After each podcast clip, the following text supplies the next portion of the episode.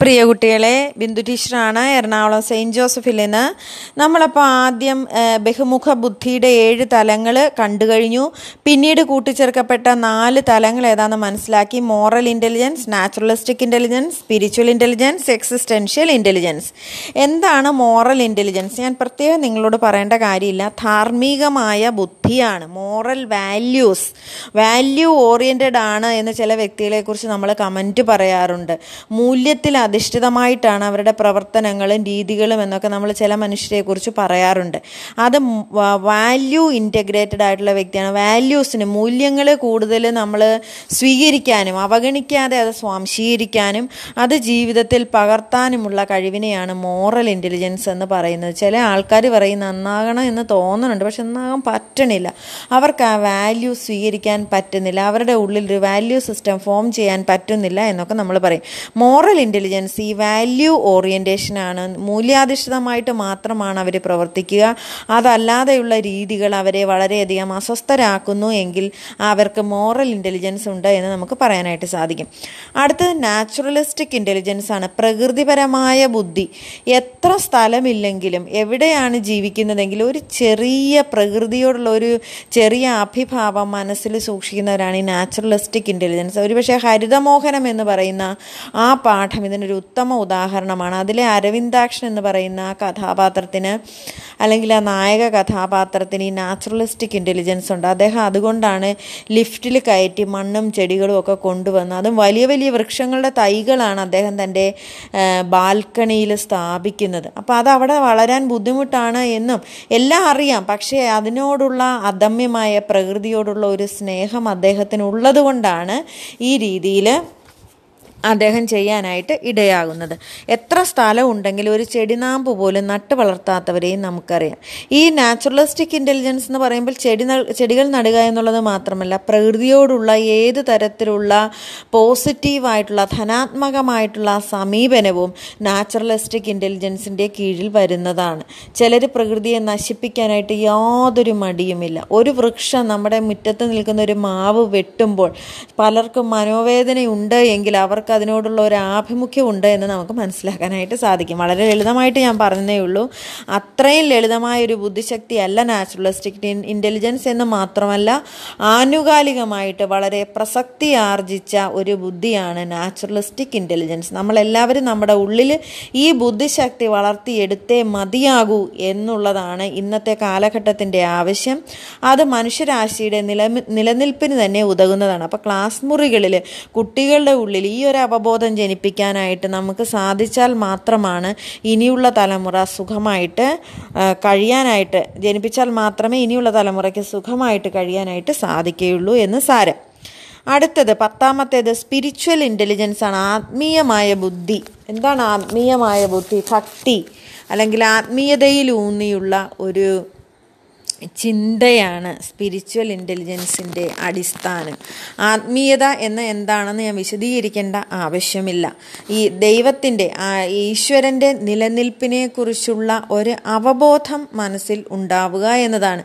പള്ളിയിലും അമ്പലത്തിലും അല്ലെങ്കിൽ മോസ്കിലും ഒക്കെ പോയി ദൈവമേ എന്നുറക്കെ വിളിക്കുന്നതാണ് ആത്മീയത എന്ന് തെറ്റിദ്ധരിക്കരുത്. ആത്മീയത ഓരോ മനുഷ്യന്റെയും ഉള്ളിൽ ഉണ്ടാകേണ്ട ഒരു അവബോധമാണ്. ദൈവത്തിന് ദൈവത്തിനും നിരക്കുന്ന രീതിയിൽ അല്ലെങ്കിൽ അദ്ദേഹം ദൈവത്തിന്റെ നീതിക്ക് നിരക്കുന്ന രീതിയിൽ ജീവിക്കാനായിട്ട് സാധിക്കുമ്പോഴാണ് ഈശ്വര വിചാരം ഉള്ളിൽ സൂക്ഷിക്കുമ്പോഴാണ് നമുക്ക് സ്പിരിച്വൽ ഇന്റലിജൻസ് ഉണ്ട് എന്ന് പറയാനായിട്ട് സാധിക്കും അല്ലെങ്കിൽ സ്പിരിച്വൽ ആയിട്ടുള്ള കാര്യങ്ങളിലുള്ള പ്രവർത്തനങ്ങൾ കണ്ടെത്തലുകൾ സാധ്യതകൾ പഠനങ്ങൾ ഒക്കെ നിർവഹിക്കുന്നത് സ്പിരിച്വൽ ഇന്റലിജൻസ് ഉള്ളവരാണ് എന്ന് പറയാം.